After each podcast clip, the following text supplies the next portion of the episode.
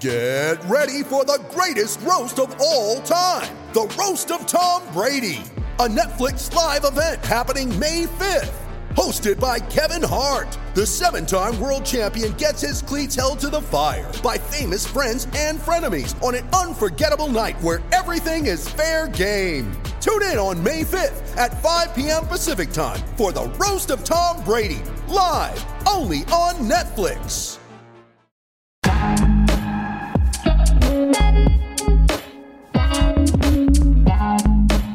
Welcome, welcome to the uh, weekend edition of Fearless with Jason Whitlock. I am Jason Whitlock, your host. Uh, hope you're having a great weekend. Uh, we had a important week of shows, uh, a lot of interesting discussions, built primarily around Mike Hickman, the 43 year old Pee Wee football coach. Uh, murdered in cold blood at a Pee Wee football game in Lancaster, Texas. Uh, we started the week off setting the stage for a week long conversation about Mike Hickman, uh, just reacting to the news. And so on Monday, here's my fire starter setting the stage for a week of discussion about Mike Hickman. Uh, corporate media has made it taboo to discuss the cultural rot at the root of black men randomly killing each other. So you're unlikely to see a Say His Name campaign focused on Mike Hickman. Hickman is unworthy of the kind of deification corporate and social media reserve for heroic black men harmed while resisting arrest. Hickman is no George Floyd, Michael Brown, Daunte Wright, Rayshard Brooks, Jacob Blake, or Eric Garner.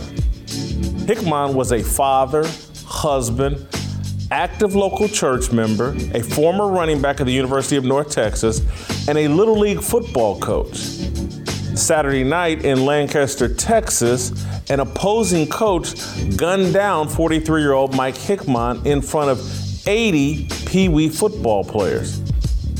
Following a scrimmage between players nine years and under, the adult coaches engaged in an on field brawl sparked when someone kicked the ball Hickman attempted to pick up from the ground. According to police, Yaqub Talib, the brother of a former NFL star, ended the melee, shooting Hickman dead. Hickman's nine year old son was, one, was on the field at the time. So was Aqib Talib, the former five time Pro Bowl Pro Bowler, Super Bowl champion, NFL broadcaster, and brother of the alleged shooter. The tragedy that befell Mike Hickman is illustrative of a problem plaguing black neighborhoods that we've been groomed to ignore. It's racist to discuss the self hatred that provokes black men to cavalierly settle disagreements with gun violence. According to approved media wisdom, the random, senseless murder of black men by other black men within black communities is a proximity crime that can only be solved by money, integration, and the passionate affection of white people. Mike Hickman would be alive today if white police officers properly loved black people. So would Hickman's sister, Jennifer.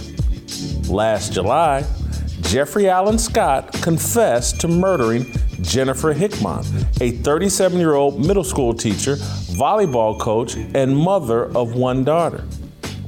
Jennifer played basketball at Texas Southern University. She earned a master's degree in education from Concordia University, Texas. So let's do the math here. Within a 13 month span, in separate incidents, a brother and sister who used athletics to earn college degrees and dedicated themselves to helping young people were murdered by black men.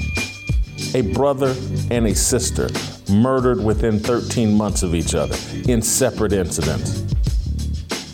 But we won't shout their names. They're victims of proximity homicides. Those murders don't matter. There are no white people to directly blame. Lancaster is a working class suburb approximately 15 minutes south of Oak Cliff, Dallas, that's the area where Mike and Jennifer Hickman grew up. 65% of Lancaster's 41,000 residents are black, 23% are Hispanic. The city has produced a handful of journeyman NFL players. Its most famous native is perhaps former Duke basketball player Thomas Hill, who was a shooting guard for the Blue Devils during the Christian Laettner Grant Hill era. Aqib and Yaqub Talib, raised by their single mother, grew up in Richardson, Texas. Richardson, Texas, a northern suburb of Dallas. 25 miles separate Richardson from Lancaster. Talib and Hickman fit the corporate media's proximity profile. So, what's the solution? Should black people distance themselves from each other? Given that Aqib earned more than $70 million during his 12 year NFL career, it's hard to blame poverty for Yaqub shooting Hickman. Maybe poverty and proximity don't explain the astronomical murder rate impacting the life expectancy of black men. Maybe it's a culture of self hate and disrespect. Maybe the pursuit of white love doesn't cure black self hate. Maybe the matriarchal culture adopted by American black people foments emotional men with no impulse control. It's just a random thought. Popular culture has certainly normalized the denigration and destruction of black men. It's so normalized that American media companies seem to prefer black broadcasters with street credibility. At this time, we don't know Aqib's role in, Mike, in the Mike Hickman tragedy. We know that Aqib was there. Based on Aqib's history, it's hard to imagine a fight breaking out and Aqib choosing to sit it out. Let, let, let's, let's go through this. In 2008, he engaged in a brawl at the NFL Rookie Symposium. In 2009, he was arrested after an altercation with a taxi driver. In 2011, Aqib and his mother were suspected of firing a gun at his sister's boyfriend. In 2017, Aqib and Raiders receiver Michael Crabtree had an ugly on field skirmish. Aqib snatched a gold chain from Crabtree's neck. Shortly after his 2020 retirement, Fox Sports hired Aqib Talib to broadcast NFL games. Within the last few months, Amazon named Aqib part of their team to broadcast Thursday Night Football. Corporate media love black men with street credibility. It's all part of promoting a culture of violence and disrespect among black people who live in pro- close proximity to each other. That's why gangster rappers such as Jay Z, Snoop Dogg, Ice Cube, Dr. Dre, and Ice T are presented as spokesmen for the black community and Ben Carson, Thomas Sowell, and Clarence Thomas are framed as sellouts. You can discern the agenda of corporate and social media by the names black people are told to shout, the victims we're told to idolize, and the men deemed worthy of an outpouring of emotion. Mike Hickman, a college graduate, a father, a husband, an active member of his church, a volunteer football coach, meets all the criteria to be regarded as a pillar of his community.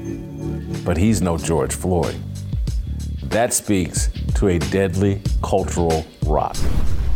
Tuesday, we interviewed and talked with uh, three assistant coaches that work with Mike Hickman that were eyewitnesses uh, to what happened uh, to Mike Hickman at that Pee Wee football game, shot and killed by Yaqub Talib, Aqib Talib's brother. We heard from the assistant coaches about Aqib Talib's role in escalating a tense situation.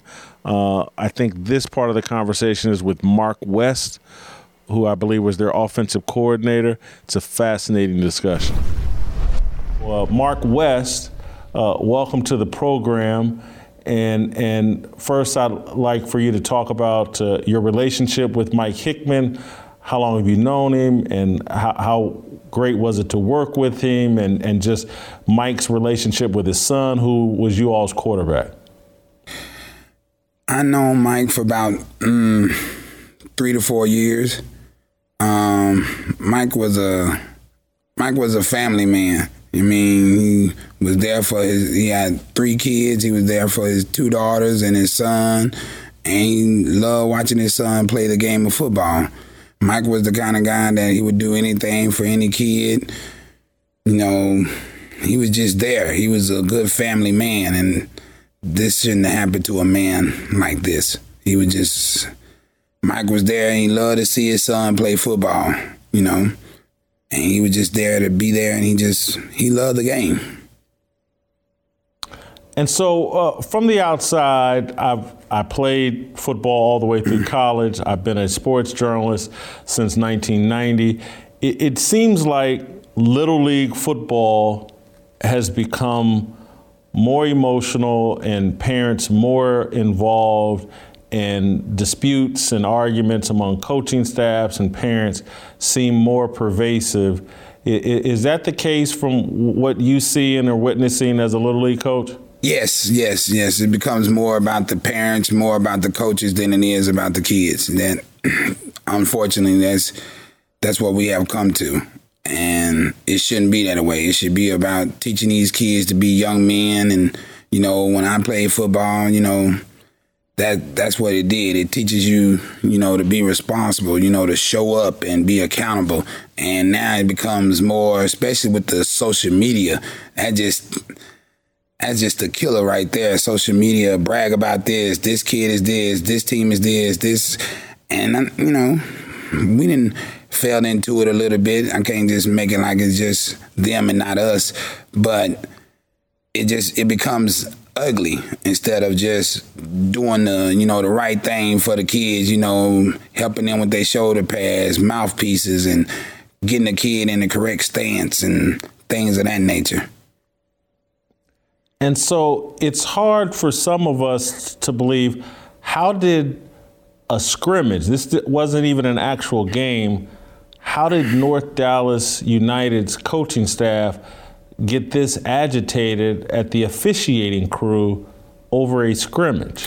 It's a preseason game, and um, you know we do you know preseason games before we do um our season or whatever. And what happened was it was like fourth and seven, fourth and six, and our running back had got like uh, he was like stopped like two yards um before the first down, but the referee had blew the whistle.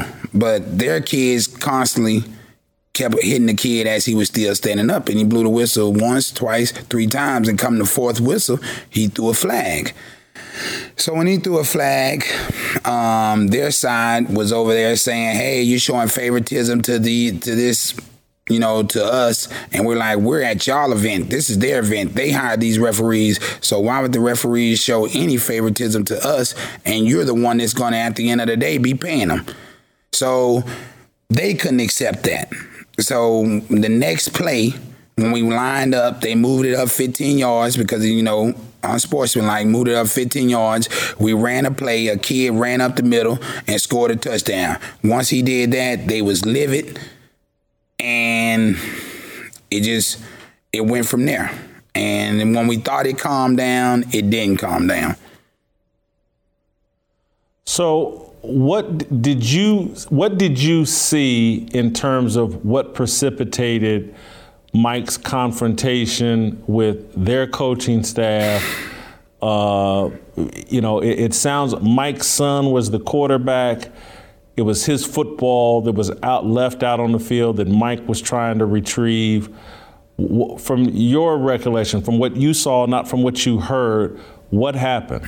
Okay, from what I saw, you know, when the game is over, because the referees, once we were going to line up for the extra point to leave, the older, um, the one that played in the league, I don't, you know, their names go, but the one that played in the league, to uh, Cleve, he came over there to the referee saying everything besides calling the man a good man, said everything talking to this man or whatever, walked over there to our sideline because the referee was talking about was on our sideline. So after that, the head ref called the game, said, hey, the game is over with. Our ball was still right there where you leave it for the extra point. They picked up our ball. Mike was doing uh, what you would call the sticks or whatever. That's why he had the stick in his hand. Um, you know, the first down, second down, the markers. Because, you know, they didn't have nobody to do it, so Mike volunteered to do it. Mike went over there to go get um get our ball. As he was trying to get the ball, one of the parents had kicked the ball. Mike was still trying to retrieve it. And as he got the ball or whatever, and he was walking back through them, they were talking. Mike was talking. Next thing you know, they started pushing and shoving. Mike was trying to do everything he can to defend himself. We was at the 50 because that's what we do after every game. We line up at the 50. You know, when the game is over and we go shake hands. So we were still at the 50. They were more or less up there about the 25 or the 20, 20 yard line. When we saw that there was, you know, a tussle going on and they was getting after um, Coach Mike, our coaching staff start heading that direction. As we start heading that direction, you can see the brother out of his waist pull the gun out and never in my wildest dreams did I ever think he was going to actually shoot it. You know, I hadn't seen a gun before, but never in my wildest dreams when I saw that gun did I think he was going to shoot it. As he pulled it out and we run up, next thing you know, you hear, da, da, da. Everybody on our side ran back, you know, ran out, you know, to try to get out of the way you know, to get the kids out of the way, to get the kids, you know, and it was about a, I want to say about a good between three to five shots. After we got the kids and people was taking the kids to the parking lot, because the parking lot was every bit about 100 to 200 yards away from where our cars was. So we getting the kids over there. We come back, Mike is laying on the ground. Did you see there? Obviously, everybody seems to have a consistent story about Aqib walking across the field, engaging with the referees, bantering back and forth with the referees. Uh, Heath says, Heath May says he saw Aqib take a swing at, at Mike Hickman. Did you see that? Yes, he, he swung.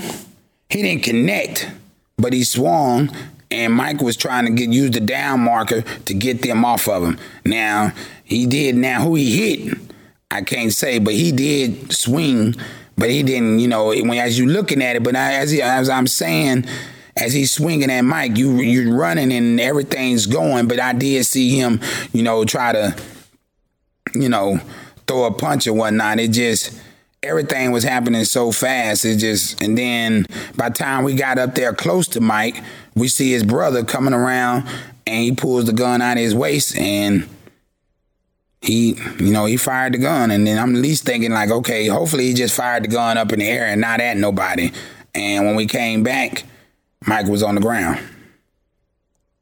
You know, and this. And, and, I'm sorry. Go th- ahead. This could have been totally avoided. When the referees called the game and it was over with, he could just, by him being who he is, his side would have listened to him. You know, his side respects him and he knows this.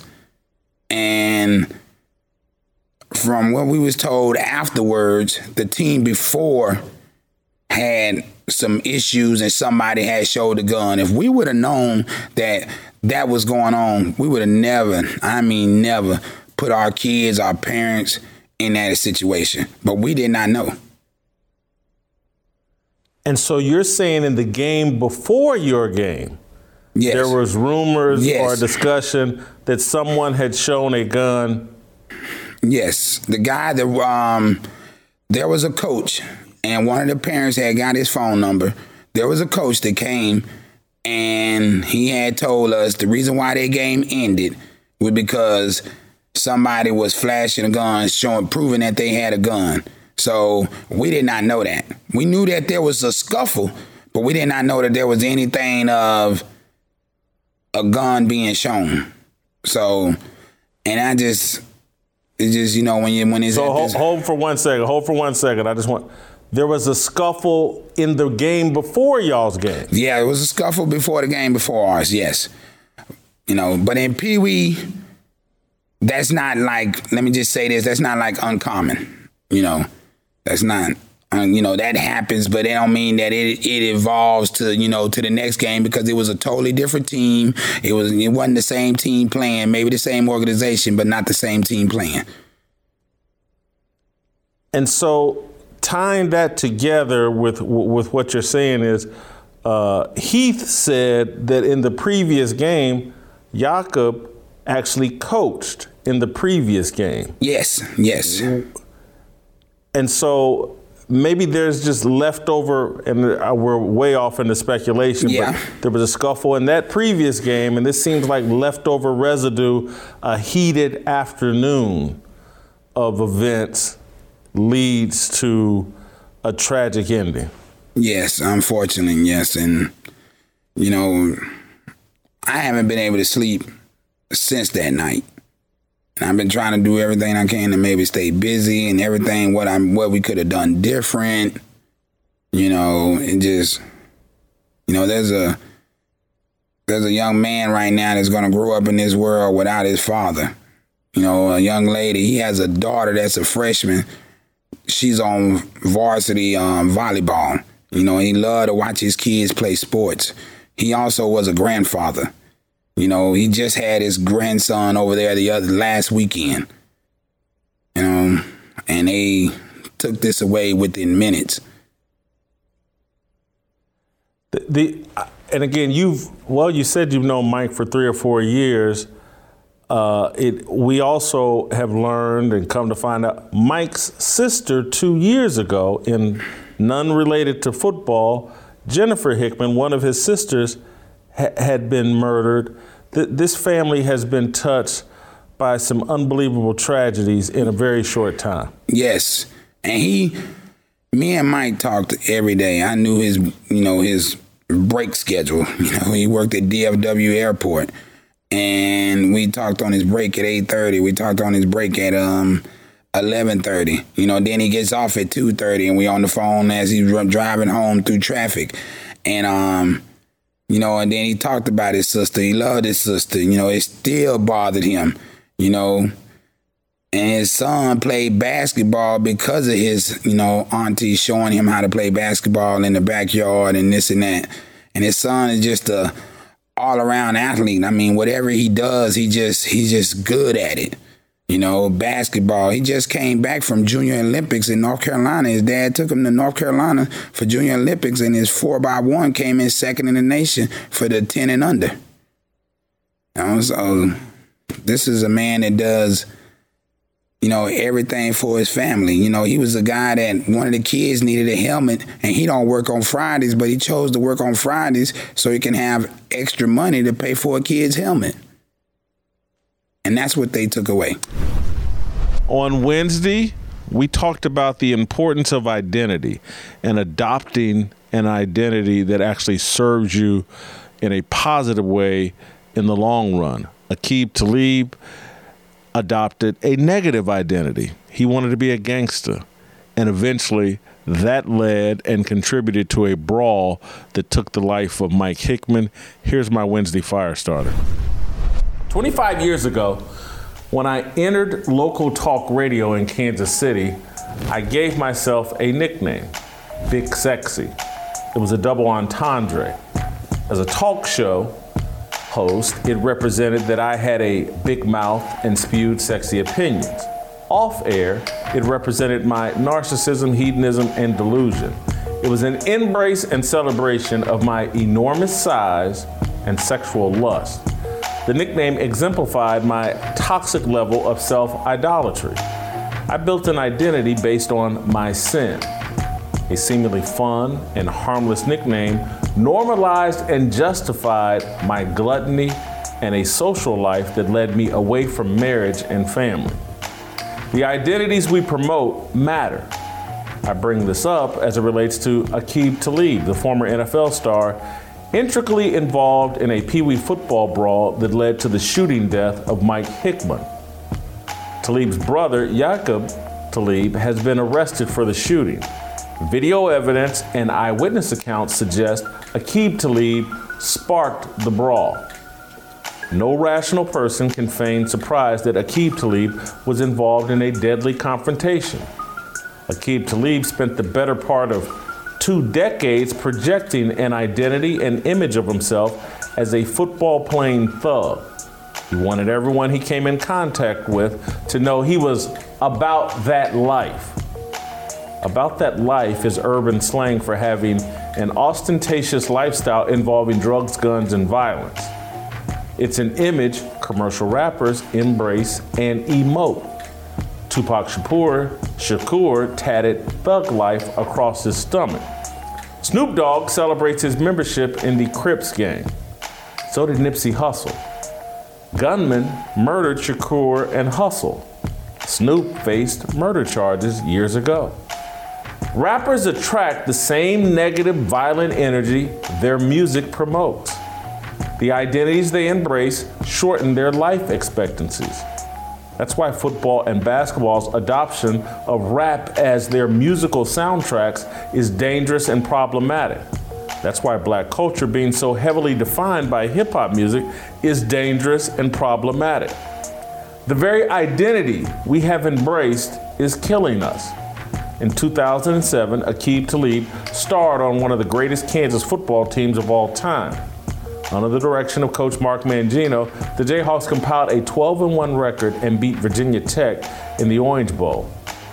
I covered those Jayhawks as a sports columnist for the Kansas City Star. Talib was the best player on that team. He also had the reputation as the worst person on that team. Even as a collegian, Talib wanted everyone to know he was about that life. His reputational choice is not uncommon, uncommon among black football and basketball players. They adorn themselves in prison tattoos, sag their pants, braid their hair, drape themselves in gold chains, and dabble in freestyle rap. Too many black jocks want to be black rappers. It's no secret. Back in July, NFL quarterback Teddy Bridgewater made a social media post complaining about his peers posing as gangsters, writing on Instagram, tired of seeing football players portray this tough guy image or pretend he's a gangster. You went to school, attended those classes, and some even got their college degree. You might have a 1.5% uh, chance of professional football players that on that. But the remaining 98.5% are only football tough. So don't wait until you inherit this legal money from the league to decide you want to be tougher and portray a street image because it's kids that's looking up to everything we do. Plus, it's someone sitting in a cell or posted in the hood who might have been just as hood as you that would advise you otherwise. LeBron James liked that tweet and promoted it, or liked that social media message and promoted it. But let's be clear here. Aqib Talib courted the gangster image long before he became an NFL millionaire. What's troublesome is his unwillingness to discard that image.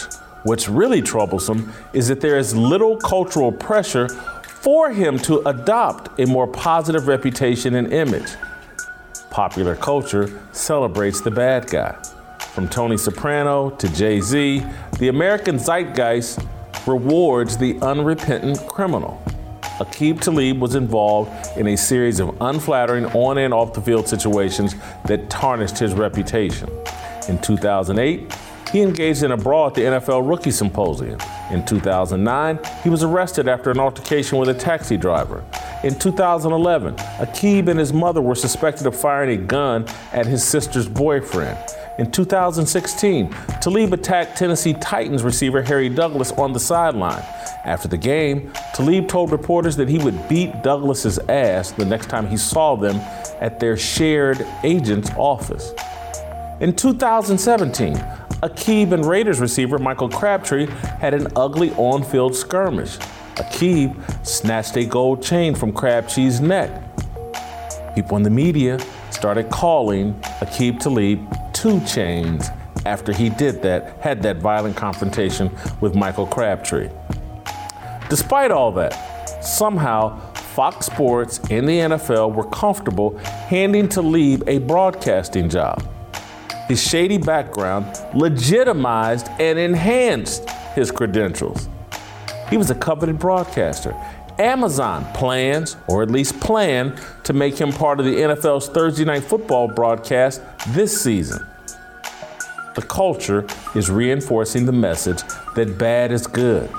The identity you adopt locks you into a set of expectations you must meet. Yesterday, I talked extensively with a group of coaches who worked alongside Mike Hickman, the man Aqib Talib shot and killed. The coaches, to a man, all said Aqib Talib could have easily de escalated a very tense situation. The reality is, Talib's reputation made that impossible. His identity dictates that he runs towards trouble, not away from it. He's always been about that life the lifestyle unafraid to turn violent over a simple verbal disagreement. It's a lifestyle that interprets disrespect as worthy of the death penalty. The sports world's partnership with hip hop culture undermines men like Aqib Talib from evolving past the self destructive identities they adopt as kids.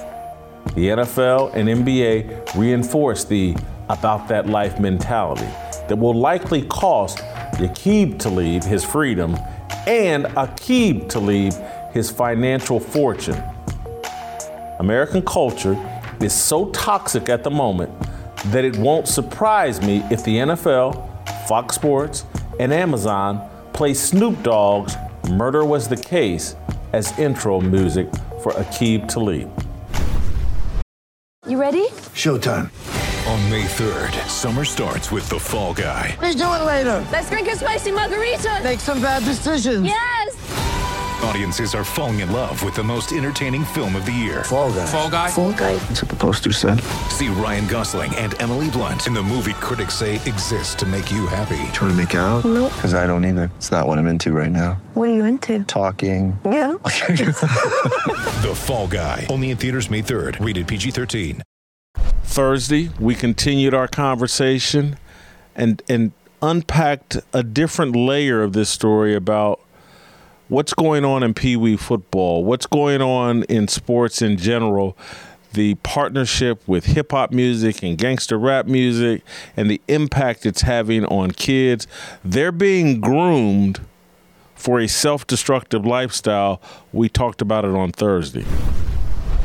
We're really grooming kids into a culture of death, and it extends beyond a sexual death, uh, an identity death, uh, just the way to object uh, to God's will, vision, philosophy, uh, vision for us is all part of a death culture that kids are being groomed into.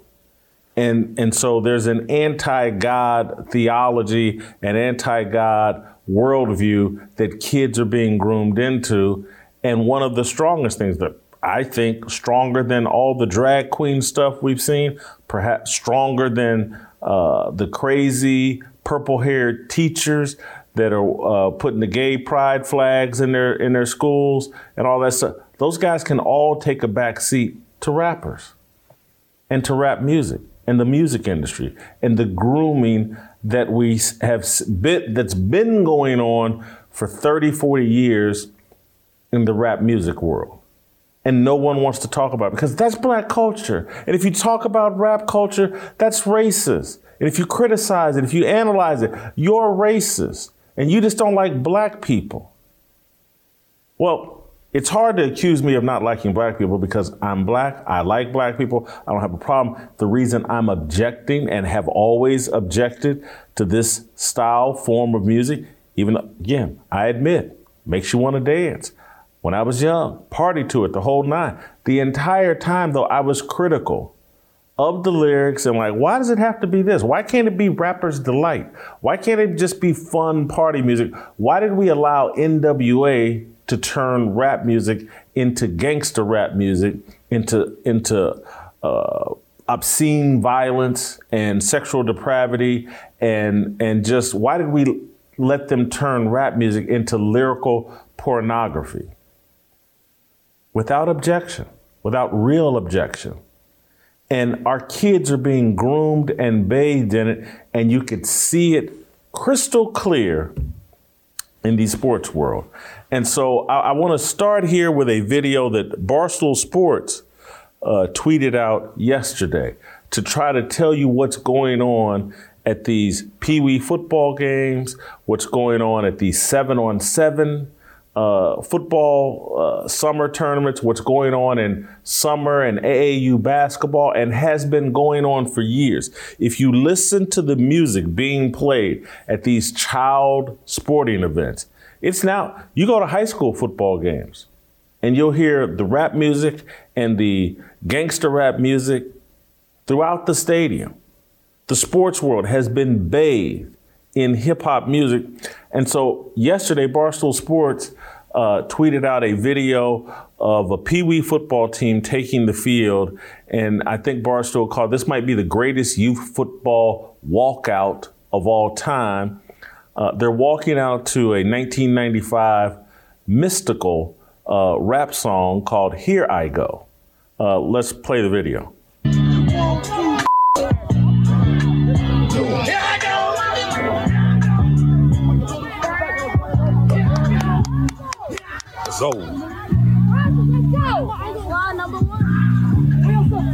They came all the way from May City to get their ass. Period.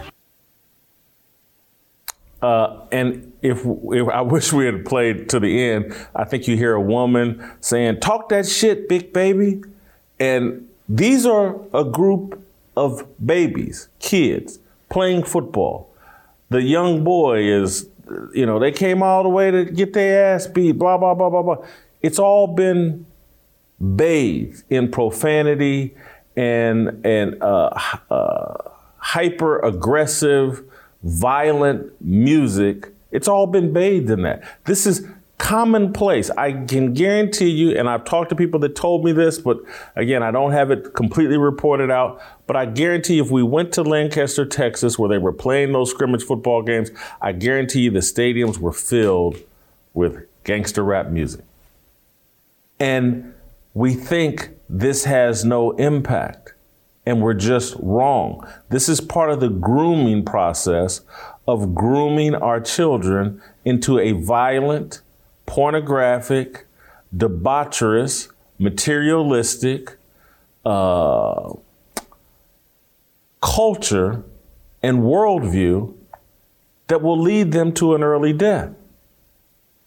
And, and you can't find a college athlete, or it's hard to find very many college athletes that have played at the biggest universities to the smallest universities, that if you go to their social media feeds, there will be some, some sort of two, three, four minute highlight reel that they've had put together, and it's always set to rap music. Always. And it's always set to some of the most uh, violent, debaucherous rap music. I, I, I we're not going to play the lyrics or the or the music, but I think we have clips of like uh, some of the best college players from last year and the year before, and their highlight videos. If you've been on social media, uh, they're all set to rap music. Anybody that follows the sports world and and is on social media has seen these videos. They're all set to rap music, all of them. This is commonplace in football and the whole sports youth culture world. Everything is set to rap music. This is a grooming process. And so if we're wondering how at a nine and under football game are men constantly getting in uh, violent disputes with each other and how we got to a point where someone would bring a gun and shoot an assistant coach in cold blood. Look at the music that these sports are bathed in. This whole rap thing is grooming all of us for a violent mentality, a culture of death. There was a news story. I'm just telling you about what, what has become commonplace in sports. You can now, again, I played college football years ago in the 1980s, and and dancing wasn't a big part of college football in my day. Now you can't go to a game, pregame, during the game, where dancing is a huge part of football. And it's because it's, it's all been set to music. Everyone thinks they're shooting a music video. And so I, this news story that, uh, and it's a fun, upbeat news story, but it, it shows you the process kids have been uh, put into and how they've been groomed to associate dancing with playing sports. And so, but let's play this news clip of some just some Pee Wee football players. And this is all lighthearted. This this isn't the super negative stuff, but it's an indication of how kids have been groomed to associate music and particularly rap music with the playing of sports. Watch this news clip. From hockey to football, football players dance after they score a touchdown typically. But when a popular song came on in the middle of this Pee Wee football scrimmage, okay, stop what you're doing. You got to watch this. The players couldn't contain themselves.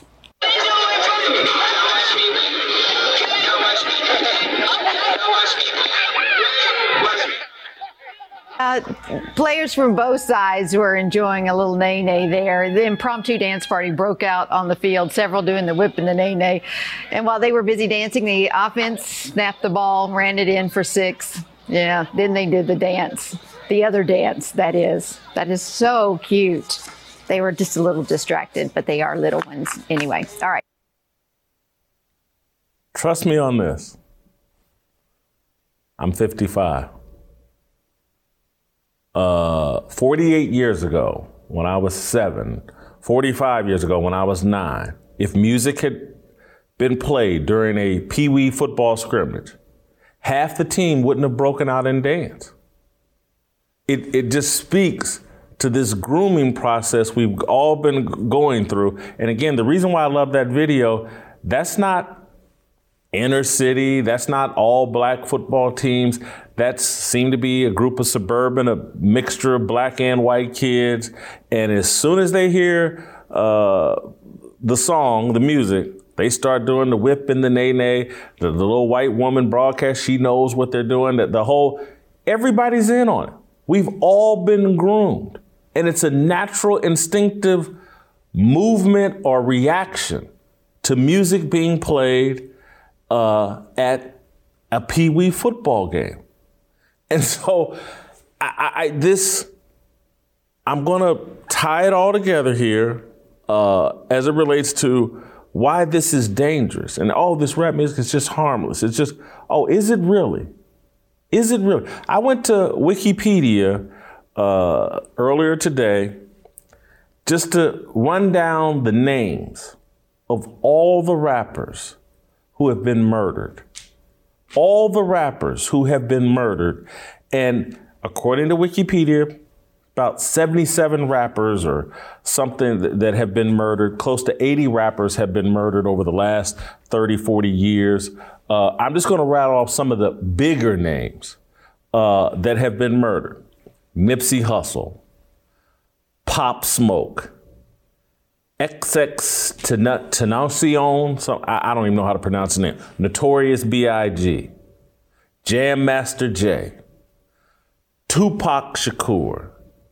I, I definitely remember this one, Mac Dre, because I think Mac Dre was killed by some Kansas City dudes. He's from the West Coast, and that happened when I was living in Kansas City. King Von, uh, the dude over in uh, Memphis, uh, Young Dolph, uh, Archie Eversole, and I certainly remember this one because this this is the first of all of them, Scott La Rock, because KRS One used to be my favorite rapper when I was a kid, and Scott La Rock got killed in the '80s, probably 1987, 1986, 90, I, I can't remember, but Scott La Rock and KRS One Boogie Down Production that, that was the original rapper murdered. But according to Wikipedia, this is just according to Wikipedia. Studies, two studies in the mid 2010s concluded that murder was the cause of 51.5% of hip hop musicians' deaths. That's not saying half hip hop artists die. What it's saying is the hip hop artists that have died, because hip hop is a relatively new art form. The hip hop artists that have died Half of them have died because they were murdered. Friday, We pivoted a bit, talked a little bit about Mike Hickman with uh, Delano Squires, but we focused uh, the beginning of the show on Serena Williams, who uh, wants to have it all and is upset she can't have it all, that she has to make decisions. And one of the decisions she doesn't like is that she has to focus on being a mother as opposed to her tennis career. She's upset that men don't seem to have to make that choice. Delano Squires and I had a great conversation about it. Serena Williams quote, Believe me, I've never wanted to have to choose between t- tennis and a family. I don't think it's fair. If I were a guy, I wouldn't be writing this because I'd be out there playing and winning while my wife was doing the physical labor of expanding our family. Wow. wow. I, and and I knew that she said it, but reading it in your column, and and and this is like the mind game that has been played on American society, women in particular, that they are disadvantaged by being the person God selected to carry a baby in the womb. Uh, they are disadvantaged uh, by child rearing being seen as their primary responsibility. I mean, don't you know? She could be out winning tennis championships. If she were a man, she'd be able to do something important and leave that child rearing to someone else. I, I, just read this and just think about just like the my what's uh, green has been turned into red, red has been mm. turned into white, blue has been turned into purple, up has been turned into down. That th- there's been an incredible mind game played on the American public. Yeah, Jason. I mean, uh, particularly with with that um, that particular situation with Serena Williams, one of the things I said on Twitter is that the second wave feminists really did a number on on the West. Because it's not just in America. I mean, her sentiment, you you would hear that from, um, you know, a British female athlete or Canadian or Australian, anywhere where feminism has really taken root, it has convinced women that the way their bodies were designed is a bad thing, and that um, any industry, any hobby, any any area of interest that is dominated by men is where they need to be. And anything and the one thing that only they can do exclusively which is which is carry and birth children um, is something that they should get rid of. So as i've said before uh, feminism is an ideology that um, destroys femininity in the name of uh, toppling sexism. So it, it was sad to see. But again the, the larger context of of my column is that democrats really are fighting against god and his reality and his creative powers, not not against conservatives. So there are certain responsibilities that have been attri- traditionally assigned to males and tr- responsibilities assigned to women, and so mm-hmm. it, it's like men, for the most part, I'm just speaking in general, have taken it like, boy, if things get really bad, we're going to die first and mm-hmm. we're going to make those sacrifices and take on that responsibility that if there's some life and death situation i'm going to offer up my life first and and i don't see women running i don't see serena williams trying to hop in that lane like okay you know if there's going to be a war let me because male athletes used to be drafted into the military I, right. I, don't see Serena Williams wanting to be first in war. Uh, she wants to be first in making money, first in public adulation of being an athlete. But, but I, I just, I don't see these responsibilities. Men going to take more riskier jobs, do harder labor, work. Uh, and if more of a, ro- responsibility falls on child rearing to women, I don't understand why they wouldn't see that as an honor and a duty and a responsibility that they would want to embrace. But Serena has been convinced that Wimbledon titles, I guess, are more important than that child she carried in the womb for nine months.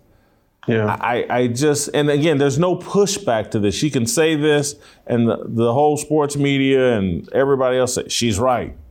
Women have it so bad. They have to raise these kids. Uh, you know, she did have the option of keeping her legs closed or making a, her husband wear a condom. Uh, she had a lot of other options. So I, I, think there's a, a couple things there, Jason. One, to, to be fair to Serena, because I, I, read the entire Vogue column, first time I ever read anything in Vogue, thankfully, and um, she she went on to say, like, no, I really I do want to start a family. It's, she said, I love being pregnant. I was one of those annoying pregnant women, you know, who's always talking about their baby and so on and so forth. I think what it is is she she's finally having to to look the lie that feminists have been telling women for a long time square in the face, which is you can have it all. But is it is it possible, for instance, since the beginning of time, did, did women have the the the intellect and the physical strength, let's say, to to build a hut in the 1400s? Sure, it's possible. Um, could women, uh, you know, shoot an M16 on the battlefield? Sure, that's possible. But can any man, under any circumstance, regardless of his health, wealth, uh, or or anything else, ever get pregnant? No, that's impossible. So all of the, the all of that activity is reserved for one class of people, and the the women that came Serena before Serena Williams told her that she doesn't have to choose. She should never have to choose um, between the the function right? That that her body was formed for and the things that she wants to pursue on her own. But at 41, right, which she technically would be a geriatric pregnancy, I, I know that because, you know, well, I won't say how I know that, but after 35, they, that's what the doctors will tell you. He's like, okay, you're geriatric. But at 41, she realized she does have to choose. And this is something that men don't, you don't, you never hear men complaining about this. One, because men don't carry the babies. But the other part of it is that men understand that leadership comes with obligations and responsibilities.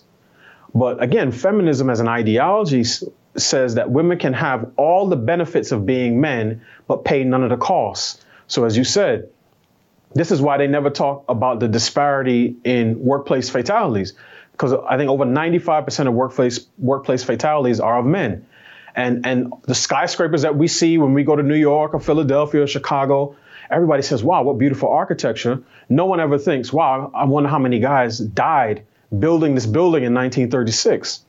So women, um, feminism teaches women to ask for the sun, but only for its light and never for its heat. And and Serena Williams and the women who are in her position, oftentimes when you hear them, they get together they, they complain about having to make choices and everybody looks to me and emotional labor and so on and so on and so forth. And you almost never hear men complaining about these things because they realize that, look, this pay, you got to pay a cost to be the boss. So when things are going well, everybody in my family eats. When they're not going well, it all falls on my shoulders. But thank God he gave me broad shoulders to hold up under this weight. And I'm not going to spend my life online complaining about it. So that's why you don't see guys getting around in circles talking about how hard it is to do this or do that, and and everybody wants you know a piece of me and my time. You know, guys will say sometimes yeah, in sports, it's difficult for me to leave my family, but it's it's a if if it's a lament, it's a lament that I don't get to spend more time with my family, not that my family looks to me for certain things. If you understand what I'm saying, so I, I, feel sorry for Serena Williams because, again, she's been sell, sold a bill of goods, as have many other women and, and, quite frankly, a lot of men. And as I said, I tie it to the larger story arc, which is that that Democrats, even though they say they hate Christian nationalism, they have religious impulses underpinning their ideology, and and their primary one is they think that they create they can create um, reality out of nothing in the same way that God does. So that's why, um, as I said in the piece, their first fight is always for the dictionary. Um, and I went through a litany of terms, right? You pregnant men and people with the capacity for, for pregnancy, excuse me, and um, ex-cons to returning citizens, right? Homeless people to unhoused persons, right? Is is always a fight to control the dictionary.